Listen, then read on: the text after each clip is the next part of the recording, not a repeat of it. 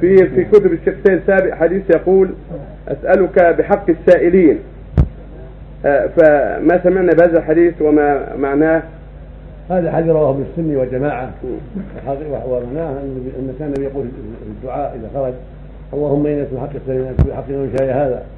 فإن لم أخرج أشرا ولا بطلا ولا ريا ولا سمعا قال في التقاء سخطوك في رمضان. أسألك أن توقظني من النار. وأن تغفر ذنوبي كلها جميعا إنه لا يغفر إلا أنت. هذا حديث رواه السني وجماعه لكنه ضعيف. حديث ضعيف ومعناه صحيح. ما في ما هو من التوسل الباطل.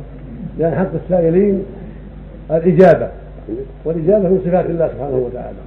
وحق الماشي في طاعة الله الاثابه من مشى في طاعة الله فله الثواب ومن سأل الله فقد وعده الإجابة. هذا لا صح فإن معناه فإن معناه التوسل بإجابة الله للسائلين والتوسل بإثابة الله المطيعين ولكنه حديث ضعيف لا يحتج به ولا يشرع استعماله لعدم الدليل الواضح فيه.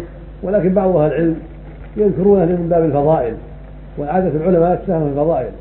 قد ذكره الشيخ محمد رحمه الله عبد أيضا في كتاب آداب المشي إلى الصلاة وهو رحمه الله ممن يتحرى الخير لأن حديث معناه صحيح وإن كان سنده في ضعف لكن معناه صحيح فلهذا ذكره وذكره غيره.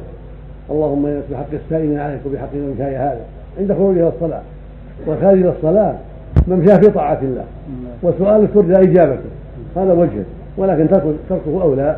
فيكتفي بالشيء الثابت عند الخروج. بسم الله توكلت على الله حول ولا قوة إلا بالله.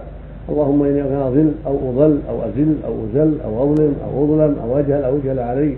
اللهم اجعل في قلبي نورا وفي سمعي نورا وفي بصري نورا وفي لساني إلى اخر الحديث هذا هذا هو الثابت المشروع. نعم. ما هي الأسباب التي دعت المسلمين على أن يقدموا على فتح الأمصار والأقطار؟ شكرا لكم رجال بارك الله جزاكم الله وفق الله جميعا. وفق الله. سبحانك اللهم.